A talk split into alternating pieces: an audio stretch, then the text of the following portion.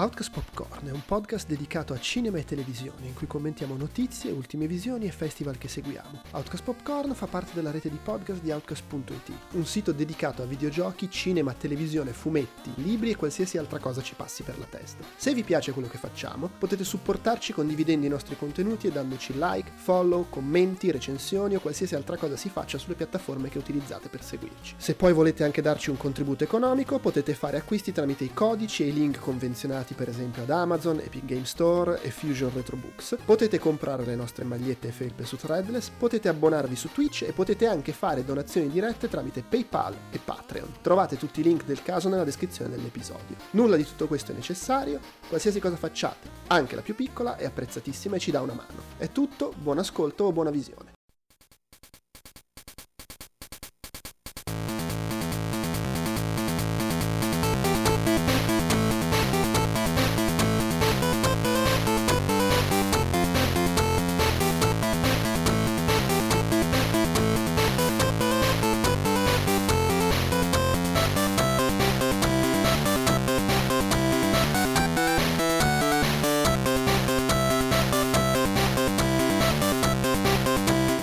Sono Andrea Maderna e con me oggi c'è un architetto all'apparenza gentile ma che potrebbe nascondere qualcosa di losco, Francesco Tanzil. Buonasera. E siamo qui per chiacchierare di... Uh, insomma, è uno dei nostri soliti appuntamenti bisettimanali o quindicinali o quattordicinali, non lo so, com'è, come si, com'è la dicitura? Io dico quindicinale. Quindicinale, esatto, bravo. Eh, in cui parliamo di, di film che hanno qualche anno. Eh, e questa volta andiamo su un film abbastanza penso sconosciuto soprattutto in Italia ovvero La Formula del 1997 di, scritto e diretto da David Mamet eh, magari noto anche eh, agli appassionati come The Spanish Prisoner che è il titolo originale eh, legato a un, insomma, una conversazione che c'è a un certo punto nel film Ehm, che cos'è? È, allora, intanto David Mamet è uno fra gli sceneggiatori più uh, noti, soprattutto nel periodo fra, diciamo, anni 80 e primi 2000 del cinema americano, ha scritto una, una, parte che vabbè è anche un commediografo, nasce anzi credo come commediografo, eh, lavora a teatro fin dagli anni 70 e credo che la sua opera più, più famosa, più riconosciuta, più amata sia, ehm, eh, come si chiama, Americani, Glengarry, ah, Gilgan Glengos, sì. che è prima di tutto una sua pièce teatrale e che poi diventa film scritto da lui, diretto da James Foley, eh, con tra l'altro un cast eh, Al Pacino, Jack Lemmon, Alec Baldwin, Ed Harris, Alan Arkin, John, eh, Kevin Spacey, Jonathan Price, un cast fuori di testa quel film, ed è un film bellissimo. E... Ehm, Però col senno di poi vedo che ha tra l'altro scritto altra roba così per buttarla. Il postino bussa sempre due volte. Sì, sì, Intoccabili. No, no uh, americani off americana, la formula Ronin che per me è un film fondamentale e poi c'è un po' diciamo ha, ha, scritto Hannibal per Ridley Scott che penso sia l'ultimo film grosso suo. Sì sì ma allora negli anni 80 cioè il postino suona sempre due volte.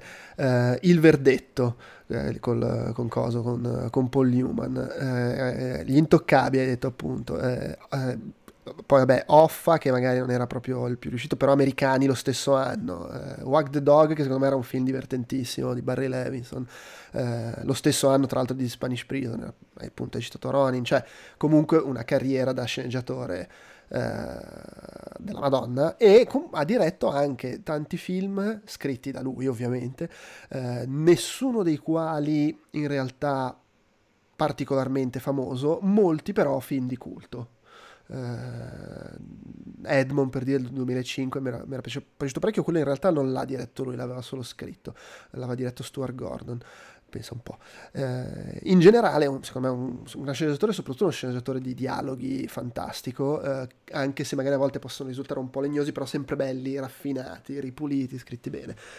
Questo prigioniero spagnolo non, non mi ricorderò mai il titolo italiano La Formula eh, che cos'è appunto? È un neo-noir del 97 con eh, protagonista Campbell Scott che in quegli anni comunque aveva un po' di, era, non dico sulla cresta dell'onda, ma insomma aveva fatto un po' di film abbastanza. C'era quel film con Giulia Roberts in cui lui faceva quello che moriva di cancro, tipo. Aspetta, eh, aspetta, fammelo, fammi vedere un attimo che ha fatto.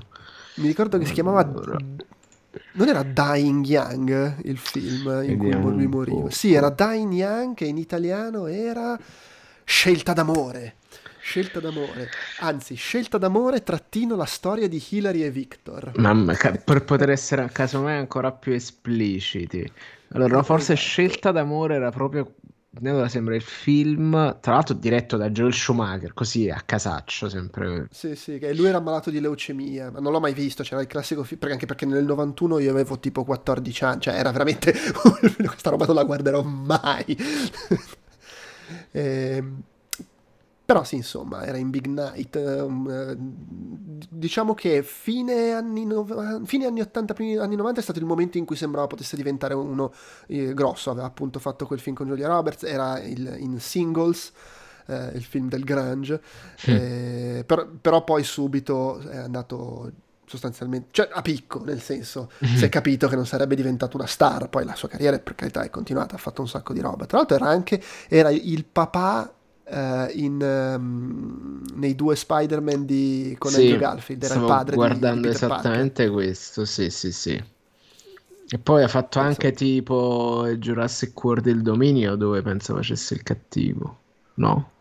non mi ricordo non l'ho visto ma credo eh, ah no sì l'ho visto era il secondo il dominio uh, no il eh, dominio è il terzo Ah, ok, no, allora non l'ho visto. Eh, sì, quando, comunque sì, è il cattivo. Quando... È il multimilionario. Esatto, era, era, lo Steve Jobs dei dinosauri. Ah, o, anzi, è più corretto chiamarlo il, il, il, um, l'Elon Musk dei dinosauri, ecco. Ok, va bene. Perché facevi, perché facevi dinosauri con la batteria e eh, li lanciare nello spazio. Quasi, quasi. Non, okay. non, non voglio Fino, non, non lo, questo capolavoro. Magari un giorno lo guarderò. Sì, dicevo, quando e... sei un po' eh, stitico, forse. Attorno a lui nel film c'è un bel cast con Ben Gazzara, Felicity Huffman, Steve Martin. Tra l'altro non so se hai notato, mentre lo guardavamo me ne sono accorto io e, e, mia moglie no, e ho rimandato indietro, guardalo, guardalo. C'è l'agente Colson degli Avengers. Sì. Nella scena al bagno, eh, che nei, nei, titoli di coda è indicato come il cecchino dell'FBI, lo sniper, FBI sniper, l'agente Colson. Clark Gregg, vabbè, cioè è veramente una comparsa, appare per tre secondi. C'ha comunque un, un, una battuta, dice due o tre cose. Che cos'è? Allora, io vorrei parlarne, siccome penso sia un film non troppo conosciuto, cercando di evitare spoiler almeno inizialmente, poi magari anzi sicuramente diciamo dopo averne chiacchierato un pochino facciamo una parte con spoiler. Diciamo che il film parte con questo ritrovo uh, di lavoro su un'isola uh, insomma in, in, un resort di vacanza dove uh, il protagonista che è appunto interpretato da Campbell Scott che è questo Joe Ross lavora per un'azienda lui è quello che macina i numeri, diciamo. Scopriremo poi che però lavora come consulente esterno, non è assunta dall'azienda e questa è cosa importante. Eh, e praticamente ha creato resta sul vago la descrizione di cosa sia, però una procedura, una formula tramite cui eh, prevedono di poter prendere il controllo del mercato, suppongo, non, azioni. Non si sa di quale mercato. mercato. però potrebbe tranquillamente vo- essere la, la, X dell'Xbox, per quanto ne sappiamo, che non vuole essere mandata ai giapponesi, tra l'altro, è il pericolo di Ben Gazzara. È vero, è vero.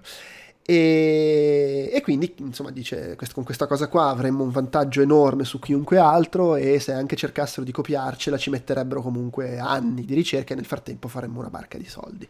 E quindi, vabbè, lui è lì, mentre è lì incontra uh, questo personaggio un, un, po' bizzarro ma apparentemente molto simpatico e uh, gentile interpretato da, da Steve Martin poi, per, per, tra l'altro sembra impaccato di soldi e la prima cosa che fa gli vende la sorella, quindi come, come fai a non essere ben disposto nei confronti di quest'uomo? E che gli chiede un favore, tra l'altro tu sapendo che genere di film è pensi che ci sia la fregatura. No, pensa, io non sapendo che genere di film è, io non lo sapevo, quindi c'era tutto questo tipo di roba che io me lo sono guardato con un'attenzione smodata, perché non sapevo cosa aspettarmi, ma roba nemmeno la più, cosa. Più che altro gli, gli dà questa cosa, questo pacchetto da consegnare e, e lui per motivi, lui apre il pacchetto e guarda cosa c'è dentro ah, e subito io ho pensato, vabbè, adesso lui non consegna il libro e nel libro in realtà c'era chissà cosa che va persa e per questo finisce nei guai, in realtà no. Sì, è, quasi, è un po' ho pensato diciamo. esattamente la stessa cosa, ma là perché ho fatto un Beh, ma è, vo- è voluto. Perché è, è, sicuramente voluto. Ora, diciamo che uh, parlando dal punto di vista della struttura del neo-noir Uh, allora, io, e soprattutto con l'attenzione che la regia dispone su certe cose, io aspetto che ogni dettaglio sul quale si posa la macchina da presa sta là per buttartelo nel culo. Cioè, ogni cosa che tu vedi, dice, questo, sarà questa la cosa che io lo butterò nel culo, e questo qua ogni scena. Quindi... Ma, sai, il discorso è che, soprattutto poi con uno scrittore preciso come Mamet, ogni cosa che c'è, ogni dettaglio sta lì per un motivo. Esatto. Poi il motivo può essere che è fondamentale per la storia o che è un depistaggio, cioè è una cosa eh, che ti può far pensare che serva a qualcosa. Tra l'altro il bello del libro, senza entrare nei dettagli, magari parliamo dopo, è che inizialmente sembra essere questa cosa qui, cioè sembra poter essere il fattore scatenante più avanti torna in balle, potrebbe essere addirittura invece una cosa molto utile per il protagonista, ma poi in realtà anche quello si risolve nel nulla. è, sì, bello guarda, come, come è, Non è scontato perché a differenza della formula del titolo, che è chiaramente un, del titolo che è chiaramente un McGuffin, uh, cose che ti portano a spasso senza nessuna utilità narrativa, in realtà ce ne sono, tra virgolette... Uh, poche, nel senso sono dispositivi narrativi però sono ben strutturati perché funzionano sempre e solo nel modo in cui sono. C'è anche il libro, col fatto che è un libro, cioè delle sue caratteristiche intrinseche di libro che comunque te lo fanno non solo quello che è, ma anche cosa c'è che, di, quello, di quello, di cui tratta il libro. Ah, una, di, è un dispositivo narrativo estremamente efficace perché porta ad una serie di reazioni all'interno della trama che comunque mh, sono strutturate su uno, due, forse anche tre piani diversi all'interno sullo stesso dispositivo narrativo. Quindi um, ed è una cosa soprattutto adesso che non è poi così scontata che succeda. Quindi quando prendi e te lo ricaccia fuori a un certo punto dico wow, cazzo, figata. Sì, sì, sì, no, ma infatti è veramente strutturato bene da quel punto di vista. E poi, vabbè, la sostanza adesso, senza, di nuovo, inizialmente non entriamo troppo nei dettagli, si ritrova, essendo un noir, coinvolto in una roba più grande di lui che non si aspettava, eh, c'è, c'è, di mezzo truffe contro truffe e finisce sempre più nel vortice. In questo L'ho, l'ho, trovato e vedo che è una cosa che diceva anche la critica all'epoca, un film molto Hitchcockiano con l'uomo comune che finisce in un intrigo eh, in cui viene risucchiato dentro. E adesso forse... lo definiremmo un film finciano. Se era invece di uscire nel 97, usciva nel 2007, lo dirigeva Fincher. Ed era tutto più ah. nero, un po' più... Uh, un po' più gritti, diciamo. Sì, no, questo ha proprio, secondo me è anche volutamente, è Hitchcockiano non solo nell'intreccio, ma proprio anche un po' questo stile un po' retro eh, nella caratterizzazione dei personaggi, in una certa ingenuità, eh, nel, anche proprio nella messa in scena, fa molto questa cosa dei simbolismi da cose un attimino più sottili a cose proprio sparate in faccia, anche se in realtà devo dire dipende anche da con che occhio lo guardi, perché faccio un esempio che è una cosa che ho, che per me era proprio palese, sottolineata col pennarello, però poi quando ho visto il film l'ho detto a mia moglie e lei mi ha detto non, non, non, so, non è che non ci aveva fatto caso, non ha proprio fatto caso all'esistenza di questa cosa nel film, neanche al significato che poteva avere, cioè c'è questa cosa che lui eh, nell'azienda per cui lavora siccome sta lavorando su questa cosa, che è una cosa comunque super segreta e che uh-huh. tengono chiusa in una cassaforte di cui ci sono solo due chiavi e una ce l'ha lui. E lui lavora chiuso dentro, eh, tra l'altro, eh.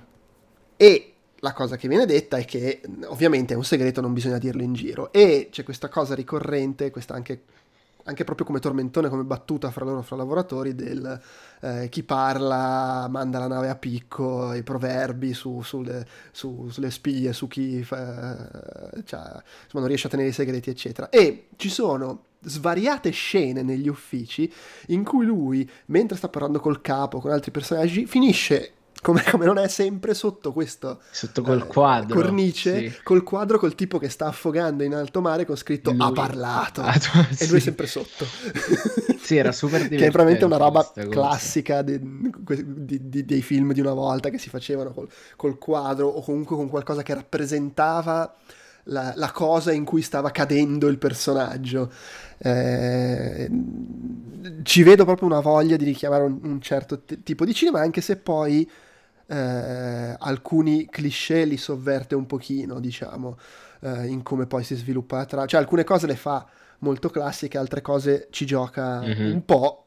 Eh, allora, secondo me non ha senso parlarne sì, trattenendosi l'ultimo è proprio cosa. cosa. di regia mi ha ricordato pure un poco qualcosa di Orson Welles dal punto di vista della mm, regia sì, sì, assolutamente anche qualcosa tipo La signora di Shanghai piuttosto che l'Infernale Quinland comunque diciamo quando c'è cioè qualcosa di quando Orson Welles faceva il noir a modo suo ma, ma infatti secondo me eh, per carità adesso lo, lo dico non avendo purtroppo una, una, conoscenza enciclopedica di nessuno dei due, cioè ho visto molti film di entrambi e li ho amati, però non è che sono... Eh. Secondo me ricorda Hitchcock per il soggetto, sì. ma ricorda molto di più Wells per come poi questo soggetto viene messo in scena. Sono molto d'accordo. Sono molto d'accordo. Comunque a secco abbiamo avuto le stesse impressioni, quindi possiamo ritenerci soddisfatti. Sì, allora, a me, eh, al netto che devi è un pochino un sapore acquisito, secondo me, il tono, il modo in cui è scritto, perché appunto è molto... Uh, è, è, è, ovviamente Mamet, eh, Mamet nasce come commediografo, è abbastanza teatrale come impianto, è molto statico, molto dialoghi eh, rifiniti di cesello e, e che sono uh, un, po', un po' formali a tratti, non necessariamente brillanti e realistici come possono essere magari i dialoghi, che ne so, di, di, di, boh, Tarantino per dire. E anche e, là a un ehm, certo punto, secondo me là c'hanno un altro eccesso, però, nel senso che sono troppo no, no, certo. battute certo. fulminanti per essere di sono un cristiano normale. Ma in realtà so, anche Così. questo sono, battu- sono battute tra virgolette fulminanti, solo che lo sono in una maniera un po' più eh, ricercata e un po' meno, cioè usa un vocabolario e un linguaggio mm. meno da parlata comune, mettiamola così. Peraltro è anche una visione da, lo guardo oggi nel 97, decontestualizzato, perché poi leggo nel, nella critica dell'epoca che dicevano che era scritto in maniera molto meno legnosa rispetto al solito e, per Mamet. Allora io un po' tra virgolette me lo sono, due cose, un po' me lo sono perso perché avendolo visto in inglese con i sottotitoli in italiano forse, uh-huh. o forse addirittura i sottotitoli in inglese perché acchiapparli non è stato proprio automatico. E mentre lo guardavo, a parte che non mi sono, per, mi, non mi sono perso niente, questo sì.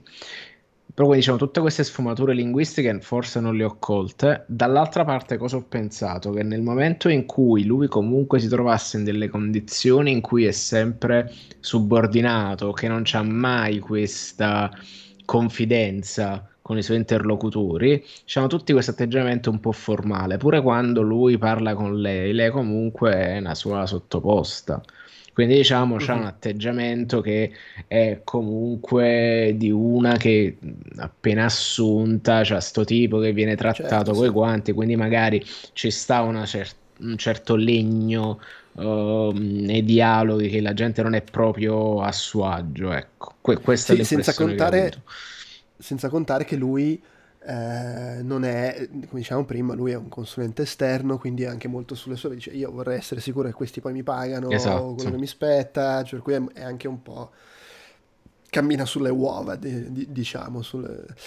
Eh, per cui sì, sì, no, assolutamente. In generale a me il film è piaciuto, mi è piaciuto molto, soprattutto a, a, al netto che indubbiamente è un film con un ritmo di altri tempi, c'è sempre questa cosa secondo me da dire, eh, però l'ho trovato molto, molto, intrigante come si sviluppa l'intreccio e mi incuriosiva, volevo vedere dove andare a finire, l'ho guardato veramente con, con, grande piacere e secondo me è proprio un bel film. Io non mi sono addormentato, che è strano dirlo in questi momenti, ma solitamente quando facciamo queste cose i film li guardo in due, quando proprio sono lunghi e va male tre volte, questo invece no, spedito, là mi sono stato attento, l'ho visto tutto quanto di botto e sono rimasto rimasto molto soddisfatto anche senza sapere niente, quindi veramente è un'esperienza consigliata appunto agli orfani di eh, tanto di Fincher eh, quanto di Hitchcock eh, quanto di Wells secondo me. Tutti quelli che abbiamo citato sono reference adatte per chi ci ha preso il pubblico col fatto che magari è un po' più fresco di quelli di Hitchcock e un po' meno fresco rispetto a quelli di Fincher quindi no, è chiaro sì, sì. e poi secondo me allora Campbell Scott secondo me funziona in quello che deve fare anche se non è che sia questa Steve Martin l'ho trovato ottimo. No, Steve Martin trovato... spacca tutto. Quando appare dice, wow, sì, cazzo, sta lui. Allora svol... film svoltato.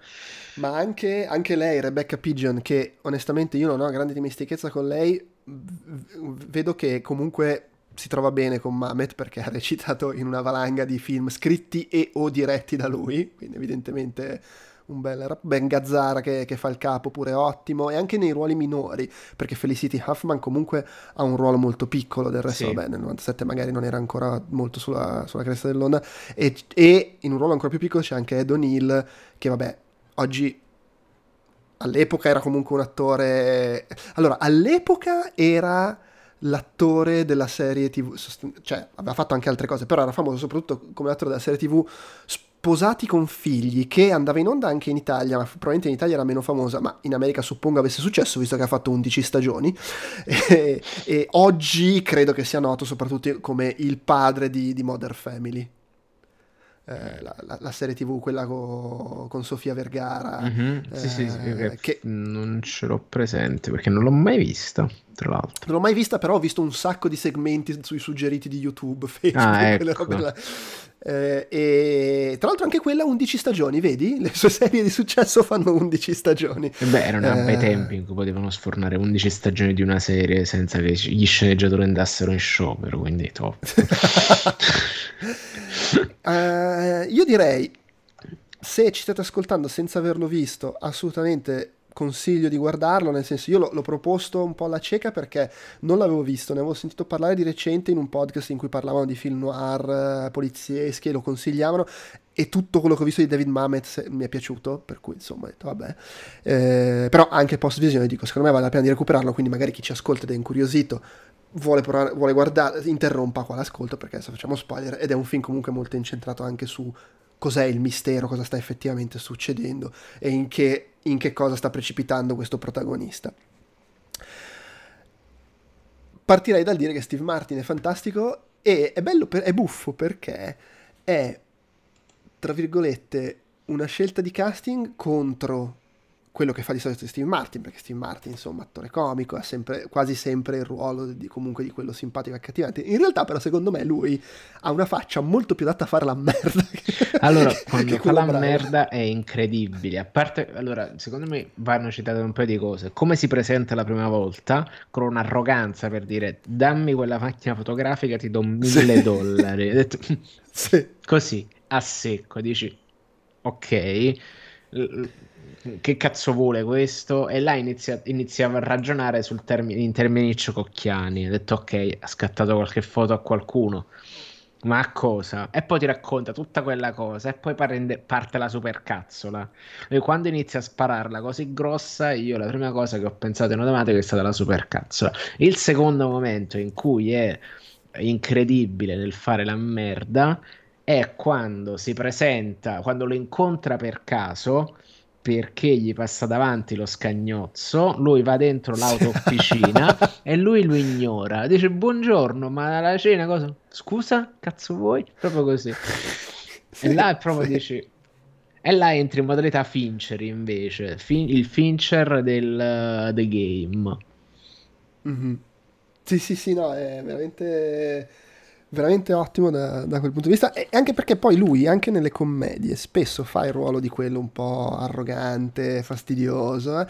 però sempre in maniera bonaria. Invece qui poi alla fine si rivela essere proprio, cioè è il, come si dice, il villain della situazione, il, il, il, il, cervello dietro tutto quello che sta succedendo, che è un piano per eh, buttarla in quel posto al protagonista, anche se poi in realtà è anche il suo, è il suo capo, cioè lui è il mastermind dell'operazione, però ingaggiato dal capo del protagonista. Che questa è la follia praticamente a un certo punto, che secondo me la cosa è l'unico inceppo di tutta la storia, nel senso che nel momento in cui invece di esserci il suo stesso capo a organizzare la truffa, c'erano altri che si volevano rubare, il film sarebbe, avrebbe funzionato lo stesso, perché è un dettaglio così uh, che arriva all'ultimo che tu non lo ponderi nemmeno. Cioè, infatti, io mentre eh, lo però, guardavo dicevo, ma... Com- capito?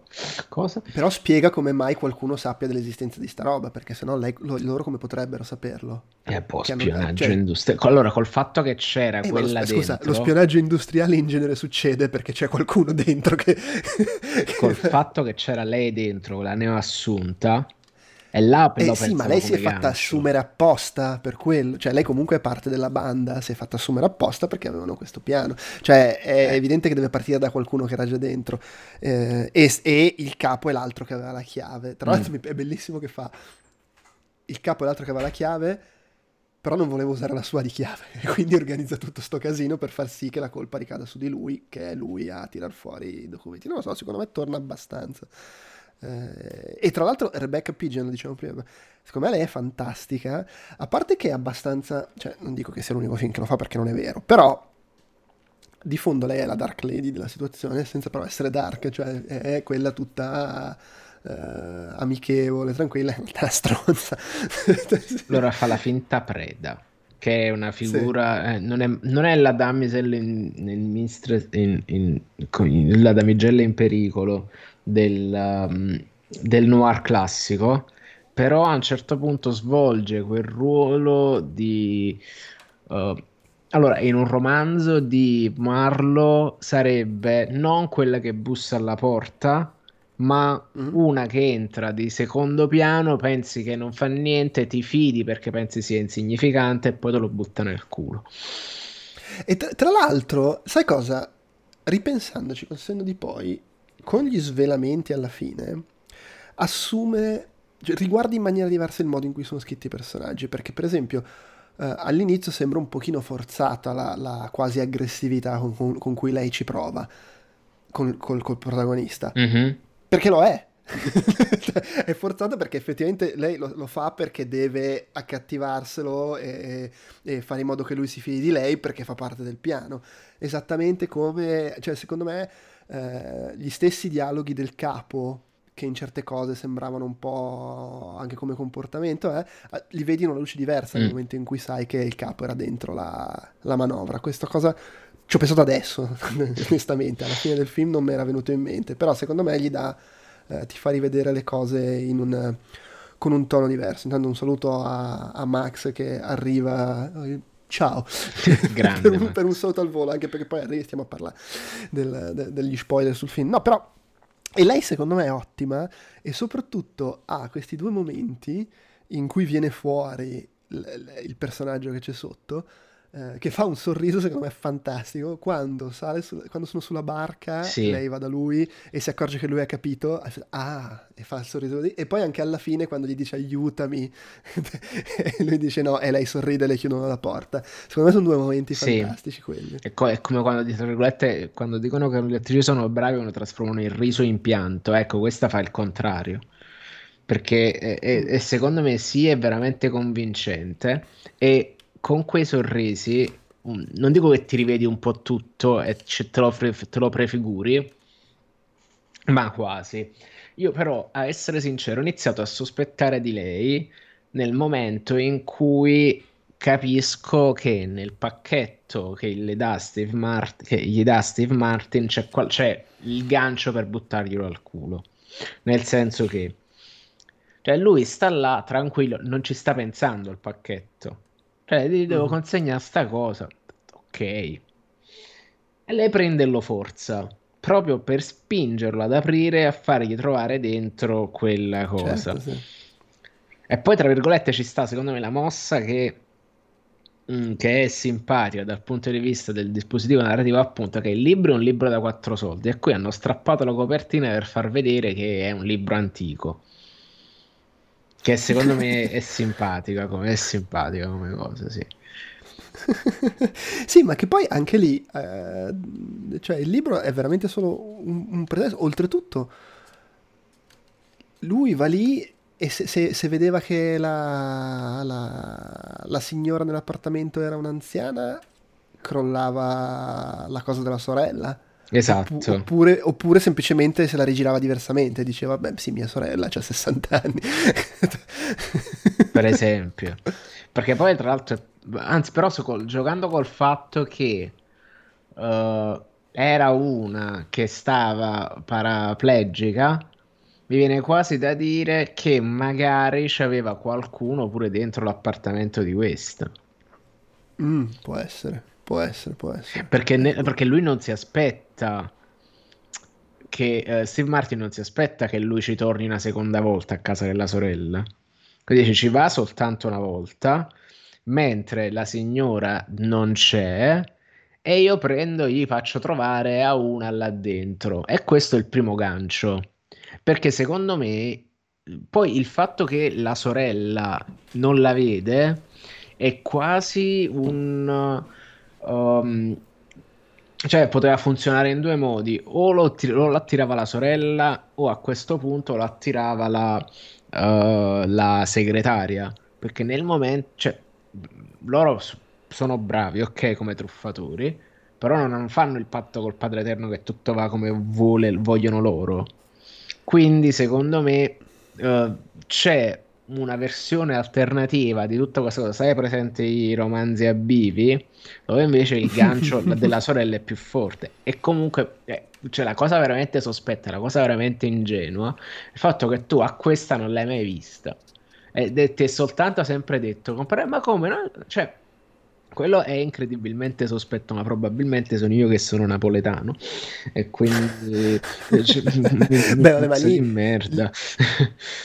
Lì, lì, è il personaggio, nel senso che è, in questo, questo è interessante perché spesso questo genere di film non ha il lieto fine, uh, finisce male, ma anche perché è anche un po' la parabolina no, morale sul protagonista che si è lasciato tentare dal denaro facile. In questo caso lui è super positivo, nel senso il massimo che gli puoi dire è che c'è un po' di vanità perché sa di aver fatto una roba notevole e vuole essere ricompensato di conseguenza, però non è che è uno che tenta di fare chissà quale colpaccio, eh, anzi sostanzialmente finisce nei guai perché cerca di fare la cosa giusta, prima aiutare questo, eh, pe- perché dà retta a questa qui che gli piace, perché eh, crede di stare collaborando con l'FBI, cioè fa tutte cose assolutamente esatto. non, non, non, negative, diciamo. Tra l'altro, eh, il, poi... il, la, la, cosa più avvicinabile all'avidità, ma cioè non lo è, è che si fa convincere a lottare per avere quello che gli spetta. Però non è, ripeto, che ne so, Fargo, che non è l'uomo Fargo. comune che finisce nei guai perché sta cercando di rubare dei soldi. No.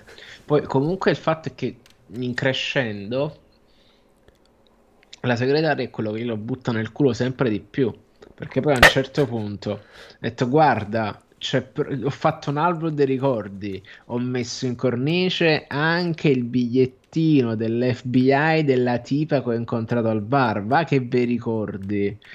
Il biglietto del Venezuela, tutto fatto, ah, no, che poi non del Venezuela, perdono, delle Hawaii che ho dovuto conservare, così sta qui, è proprio che guarda, cioè è, come, è quasi un gioco delle tre carte eh, che tu prendi, c'è qualcosa che tu mostri che vuoi vedere e tu con un colpo di mano in realtà svii l'occhio e fai andare il, l'ignaro giocatore dove non vorrebbe ed effettivamente è quello mm. che fa sempre e, uh, secondo te invece l'amico avvocato quello che trova un accoltellato fa parte della banda oppure no?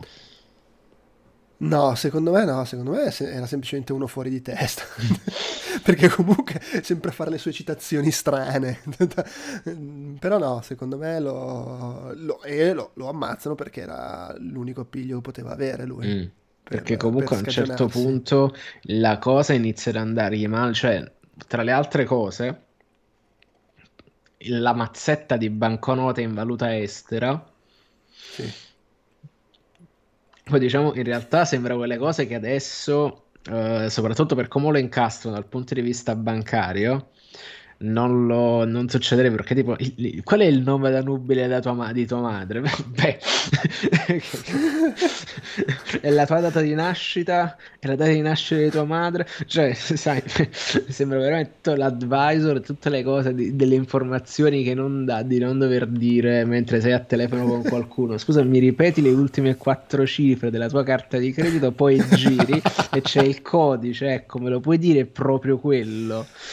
Beh, poi lui è proprio fest, cioè nel senso, allora, vale sempre il fatto che tu guardi un film, sei seduto sul divano e, valuti le cose da una posizione privilegiata di chi è lì che sì. è tranquillo che sta a guardare un film e non lo sai come ti comporteresti se, finissi, se, se, se fossi in quella situazione sotto stress.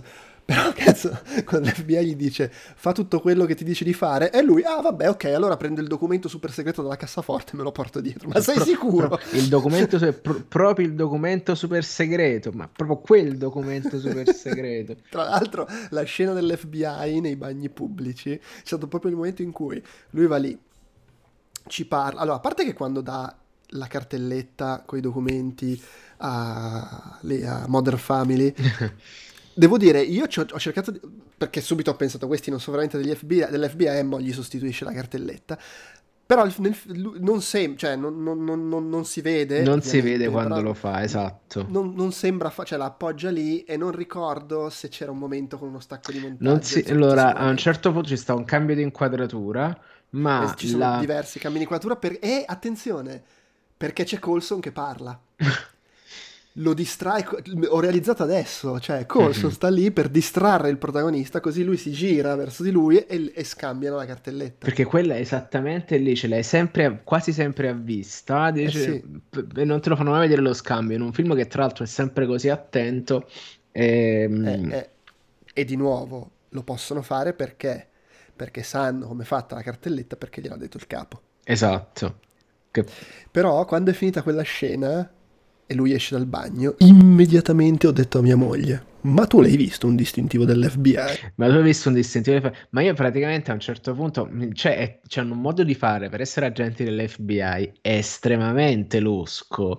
Cioè, stanno là praticamente, arrivano col furgone, scendono, entrano nella macchina. Cioè, cazzo è la CIA? Cioè, eh, non, sono, sono gli agenti dell'FBI meno rassicuranti del mondo. Quindi sì, da parte i modi che sono estremamente... Bu- sì, ma poi a un certo punto, secondo me, il film è consapevole del fatto che il personaggio si sta... cioè che, che tu sai che il protagonista sta andando a buttarsi nella merda e, e, non fa niente per farti credere il contrario a un certo punto, perché tu devi proprio sentire quella sensazione di inevitabilità del casino, devi proprio sentire la puzza di merda devi sapere che questa gente intorno a lui gli sta chiudendo lentamente il cappio intorno al collo. E poi dopo a un certo punto questa cosa diventa risolutiva. Col fatto che praticamente lui secondo me parte così preciso e poi man mano che sa che lo stanno truffando il film inizia a togliere tutte quelle che sono appunto informazioni allo spettatore. Informazioni che sa che lo spettatore cercherà quindi secondo me col fatto che non ci sono distintivi, lo stacco di montaggio apposta, eh, tutte quelle che poi diventano certezze verso la fine, dall'aeroporto in poi, con le inquadrature così, c'è proprio il fatto che vuole farti sentire che, che, che, il, protagonista sta andando nella merda e che non c'è nessun appiglio al cuore così e quindi lui così, ma può essere davvero uno così che non si accorge che c'è qualcosa di strano? E per eh, quelle cose strane non ci sono, sono diegetiche perché vogliono comunicare con lo spettatore più che col protagonista, secondo me, perché è sì, troppo sì. preciso. Beh, ma poi c'è anche comunque sempre il fatto che lui è sempre più è lì la classica dinamica di questo tipo di film, cioè lui finisce sempre più nel gorgo, è appanicato doppiamente perché alla fine sta succedendo perché ha fatto delle minchiate lui che non avrebbe dovuto fare e poi trova come unico piglio lei di cui si fida e quindi proprio se la beve tutta, cioè qualsiasi cosa lei gli dica, proponendogli cose sempre più improbabili, lui le va dietro fino a che quando poi lei prova a fregarlo all'aeroporto con la pistola nella, Mamma mia, che momento borsetta. incredibile. Allora, allora, non lo vedi, no? Così scatti le fotografie. Ah, scatta la fotografia a quel tipo, ok? E lui a un certo punto per un cazzo si gira e se ne va, mentre passa esattamente ne sotto la macchina a raggi X, la borsetta e si vede la pistola. È incredibile come è girato, perché poi ti gasa proprio col fatto che lui per un pelo sempre riesce a sfangarla su queste cose così e vedi un po' di luce e non sai se è luce o è short, ma certo che è luce. E però è, è, anche il momento in cui dici ah però anche lei c'è dentro. Esatto, e sei un insomma, po' disperato. si fa sfangarla ma comunque sta con lei e non lo sa. Eh, sì, no, anche quella. La carrellata fine... sul biglietto con sopra scritto Venezuela. sì, sì, sì. Eh beh, ma... Vedi, è, cioè, è quello, è cesellato, rifinito, forse anche un po' troppo, su alcune cose lo rende un po'... un po' legnoso, gli fa perdere... Però che gli, cioè, veramente i dettagli sono, sono, sono curatissimi e lo rendono troppo divertente da vedere come, come si come si sviluppa. E tra l'altro, secondo me, lo rendono anche un film interessante da riguardare per cogliere tutti questi dettagli, sì. anche tutte le cose che dicevo prima su come rivaluti diversamente i dialoghi all'inizio, sapendo, eh, te li rende più credibili. Eh, anche quello secondo me può essere, può essere interessante. Poi è bello alla fine che lui vede il, i due US Marshal che lo salvano, che sono che giapponesi, che sono, che sono, asiatici, dice ah quindi voi siete giapponesi, che, che stai dicendo?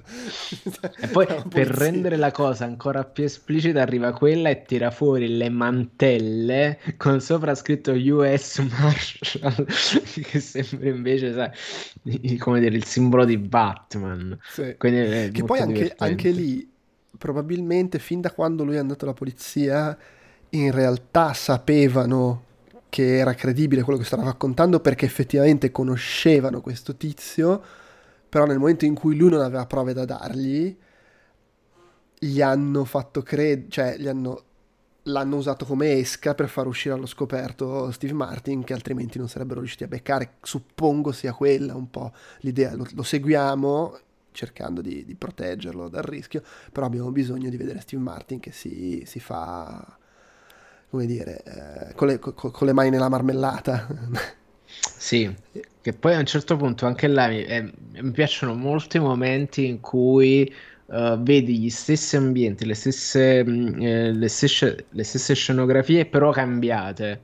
Tipo, questo mm. qua è un ristorante, ho detto, ah, però è un club privato. No, eh, non è mai stato un club lei ha firmato questa carta che dovrebbe essere la dove dice no, questa è per me una richiesta di estradizione del Veneto. Cioè, dovrebbe essere un ufficio. Ha detto no, non è un ufficio, è un altro cazzo così. Cioè, là mi diverte sempre tantissimo perché gioca con la percezione dello spettatore della cosa più divertente che può fare, cioè la cosa più cinematografica che può succedere a un film del genere, ma ad un film in generale, che tu un oggetto un oggetto, ma come può essere appunto un dispositivo narrativo, può essere una scenografia, te la fa vedere in un modo e tu, eh, spettatore, sei fermamente convinto che quella cosa che stai guardando è vera in virtù del fatto che il tuo punto di vista nel film ci creda e quindi sembra tutto in un determinato modo e quindi i dettagli appunto a un certo punto non li noti.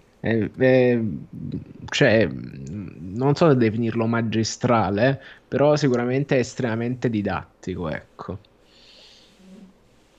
Sì, sì, sì. Eh, ma no, ripeto, bello. Cioè, sai cosa? Eh, è una scelta magari un po' strana per fare il podcast su un film di 30 anni fa, perché non è né famosissimo né magari un capolavoro però un bel film. No, ma per me è meglio comunque. Mi sì, dispiace sì, che Delu se lo sia perso, ma evidentemente è ancora bruciato dalle ultime cose che gli ho fatto vedere. Giustamente, dopo essersi puppato i film brutti, quando arriva quello bello, lui, lui non c'è. Ricordiamo che lui, stavo guardando, tra l'altro, cioè, io mancavo da quando abbiamo fatto The Raid, e dopo The Raid avete fatto gli uccelli, che però vabbè, insomma, quello non mi lamenterei, però poi Super Mario Bros, che col senno di poi era prove- quello che gli è piaciuto di più, immagino, esatto. di, perché poi Stress da Vampiro e Flash Gordon, che non credo abbia amato particolarmente. No, infatti è stata una discesa per, verso gli inferi, secondo me, per lui. vabbè, oh, che devi fare? In sacrificio per voi. Esatto. Va bene, tra, ehm, cos'è che volevo dire? Prima avevo letto di The Spanish Prisoner questa cosa della, della, della, critica di come aveva reagito, che appunto c'era chi diceva che eh, era meno... No, no, non so come dire.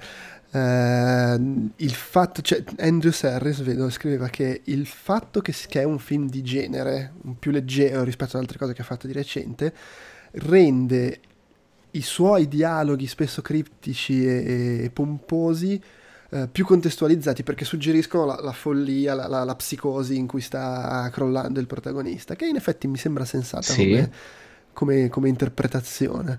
Uh, e vabbè, insomma, la paranoia. Era, uh, Roger Ebert uh, aveva approvato, tra l'altro sottolineando come, cosa, cosa bizzarra, è il, il, probabilmente il primo film scritto da, da, da Mamet in cui non, non, c'è un singolo fuck.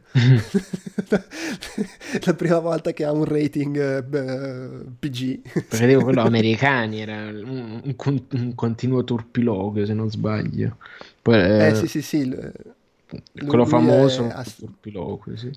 La, la, la, cosa classica dei dialoghi. Vedi, c'è anche questo, i dialoghi suoi spesso sono anche eh, molto spezzati, cioè frasi interrotte, appunto scurrilità, balbettie, eccetera, mentre qui è tutto molto più, eh, di nuovo, rifinito, pulito, mh, mm, anche all'eccesso, immagino, per tentativo di creare un certo tipo di atmosfera e, ripeto, secondo me anche di eh, recuperare, di omaggiare sì. un certo tipo di cinema di anche un certo tipo di 30 anni prima. Anche un certo tipo di registro, secondo me, proprio dal punto di vista stilistico, anche, anche mm-hmm. estetico, perché non c'è niente degli eccessi dei film anni 90 ma è, è, cioè, è un film che può essere girato forse l'unica cosa che mo ci vuole lo frega è un po' la tecnologia perché tu qua in attimo sta sta tipa si chiama così googolala cioè la mm-hmm. trovi qua invece il fatto che ci sia un rapporto ancora con le persone così analogico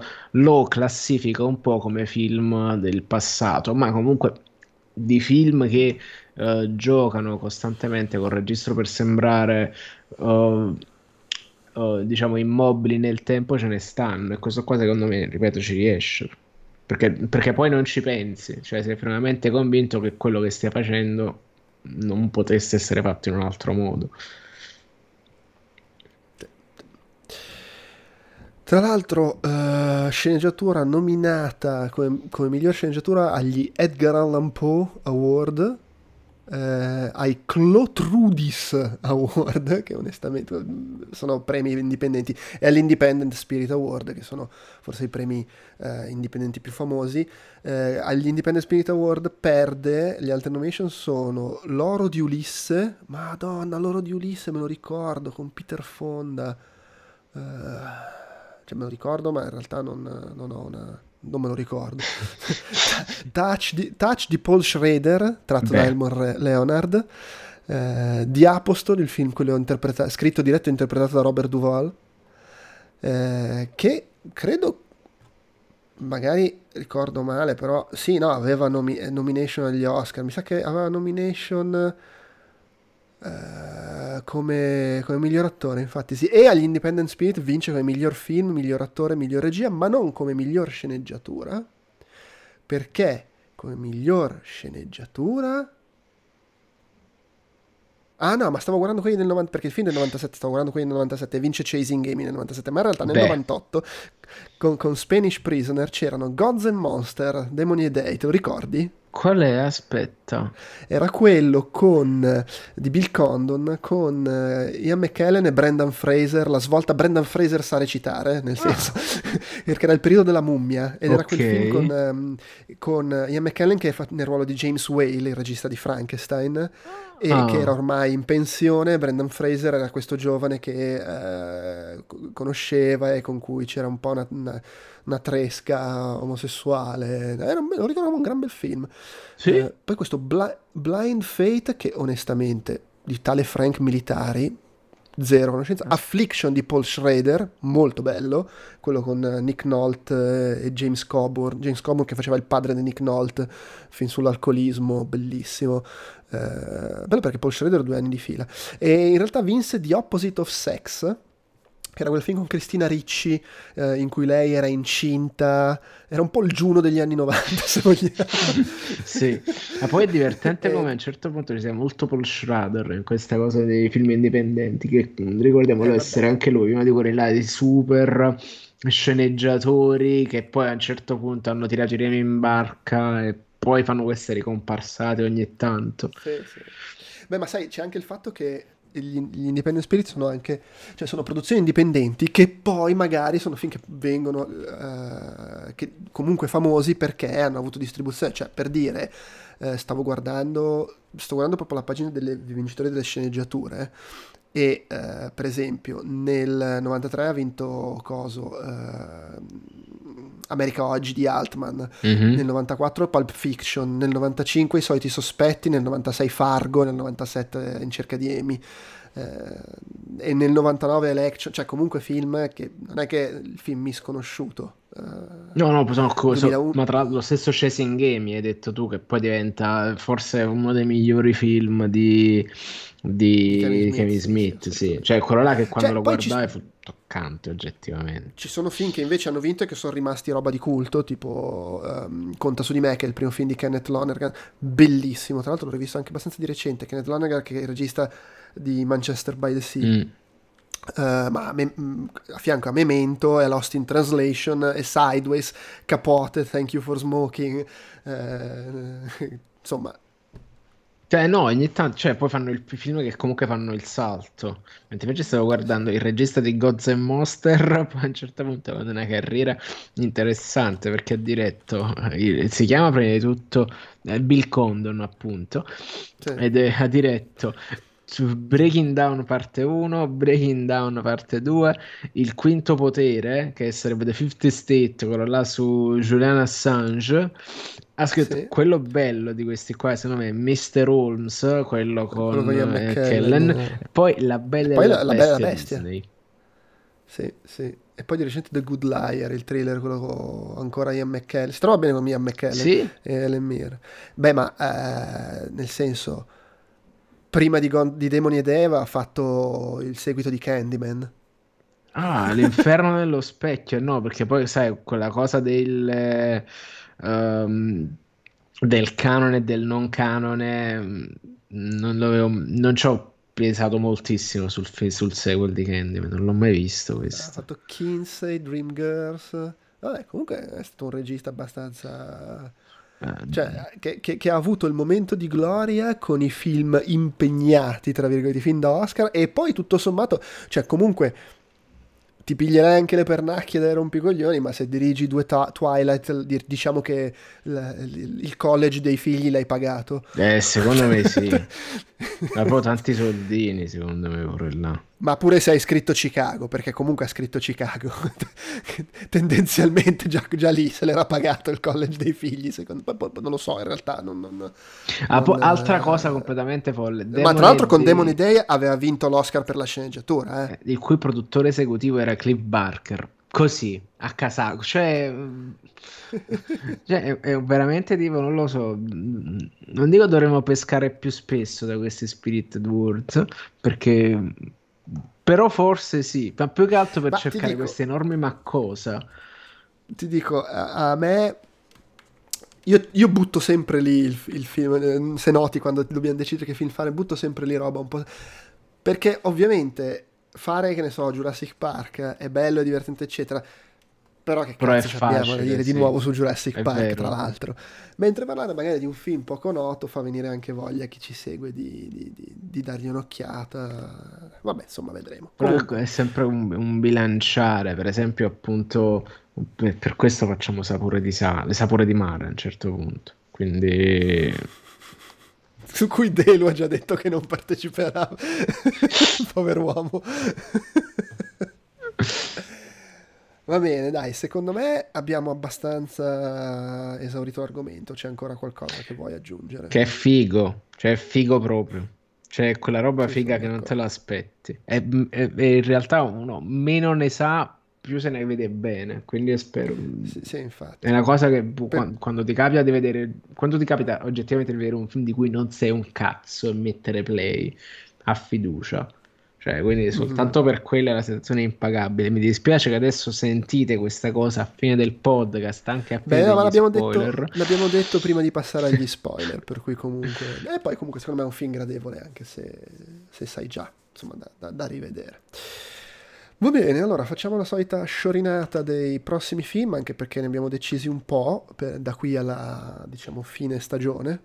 Eh, il prossimo appuntamento fra due settimane, quindi registreremo il 5 giugno per il trentennale, appunto Jurassic Park, l'ho detto. Come facciamo? Eh, non potevamo esimerci però, in effetti. No, no, certo, sì, sì. Poi il 19 celebriamo un quarantennale eh, che in realtà è caduto ad aprile, però Delu ci teneva, poverino, abbiamo fatto sucare tre, tre film e quindi parleremo di Flashdance. Eh, che, che, io non ho mai visto e di cui so soltanto le canzoni, esatto. Quindi potrebbe quasi essere una me, prima volta. Secondo me può essere che io non l'abbia mai visto per intero, ma ne abbia sempre visto delle scene quando lo passavano in tv da ragazzino, perché lo inquadravo come sì, vabbè, una roba di femmine. una roba di femmine, una, sta gente che balla, che schifo il ballo, così ma anzi va. Avevo la stessa sensazione poi quando vedi Dirty Dancing, dici cazzo, è un film bellissimo. Oppure quando vedi Footloose. Allora, d- Dirty Dancing, pur vedendolo, ne sono sicuro allo stesso modo, lo, lo guardavo quando lo passavano in tv. Eh. L'ho visto svariate volte. Ecco. Flashdance meno. Cioè, è una cosa perché. che... Esatto, chissà perché. Eh, poi andiamo un po' più sul recente per luglio, il, il 3 luglio ce l'abbiamo i 10 anni di Pacific Rim che è stato un plebiscito pre... io avrei preferito qualcosa sì. di nicchia strana però ho detto no mi gioco il mio voto per Die, die, però bisogna celebrare dieci anni di menarsi usando uh, la, la, porta aerei o è una petroliera non mi ricordo allora se non sbaglio è una nave porta container. Ok. E chiudiamo il 17 luglio chiudiamo la, la stagione insomma prima della pausa estiva con un film estivo ovvero Sapore di mare di Carlo Vanzina che vabbè, questo è, è, un film che sicuramente ho visto da bambino con i passaggi in tv e poi ho completamente rimosso quando mi è scattato il magari sta merda, ma io non le voglio vedere queste cose. Quindi, vedremo, quindi vedremo siamo, siamo, in tempo per fare il giro, quindi. Sì, sì, io, sì. io, riconosco eh... sempre a vacanze di Natale una vena drammatica quasi straziante, secondo me. Vabbè, vedremo. Per oggi direi che è tutto, uh, mi scuso con chi ci ha seguito in diretta per, uh, per l'interruzione tecnica, ma ci ho avuto un attimo di panico del uh, non, non, stiamo registrando una voce, oddio aiuto, in realtà erano stati pochi secondi, però insomma. E, um, niente, allora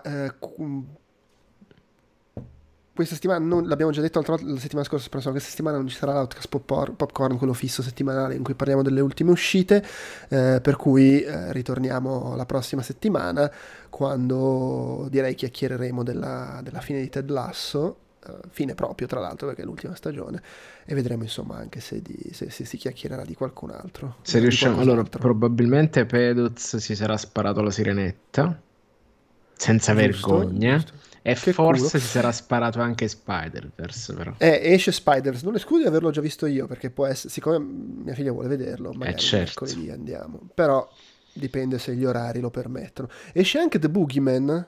Quello però... là di quel prodotto da Stephen King, quindi mm, salto nel vuoto. Eh, pare, pare, non sia. Cioè, ne ho, ne ho, letto commenti positivi, però non, non, non saprei, onestamente. Se... Mi, mi, mi, ha messo curiosità quando sono andato a vedere la casa, perché poi giustamente film dell'orrore. I trailer li passano durante il film dell'orrore, sicuramente non durante Guardiani della Galassia. E pareva una roba abbastanza ruvida, un po' zozza, quindi mi incuriosiva. Poi c'è scritto da, prodotto, da Stephen King, sai quando dici da Stephen King, cioè in che senso da Stephen King? Cioè come rientra nella produzione lui? Cioè co- che rapporto c'ha con la storia? Perché allora è, è tratto da una sua storia breve. Eh eh, e, e, quindi detto a un certo punto l'abbiamo anche coinvolto per sapere cosa ne pensava. Ma a quanto pare doveva uscire in streaming eh. Eh, però sono andati molto bene i test screening e quindi hanno deciso di mandarlo al cinema. Sì, è una cosa che è successa già un paio di volte di recente con, con i film. Il regista è Rob Savage che ha fatto uh, Host Mm. che era quel film ambientato su, su Zoom durante la pandemia che infatti durava 56 minuti perché è la, la chiamata gratuita Zoom. su Zoom, che l'ho visto e secondo me era, era, era bello, era fatto bene. E poi ha fatto Dashcam che non ho visto eh, ma, che, ma di cui ho sentito parlare bene. E Dashcam è sempre col fatto con le camere, giusto? Sì, è, è, è un, è tipo è un influencer che streama con uh, la, la, videocamera che ha in macchina. Mm. E poi non so cosa, cosa, cosa, cosa, succeda perché non l'ho visto. Però anche di questo ho sentito parlare bene. Per cui vai a sapere, magari è un nuovo talento dell'horror. Uh, ripeto, Host secondo me era, era, bello, era fatto bene. Ma soprattutto magari fanno incartare un film tratto da un'opera di Stephen King. Attenzione. Vabbè, è successo, dai, in passato. Va bene, dai, è tutto. Arrivederci. Ciao.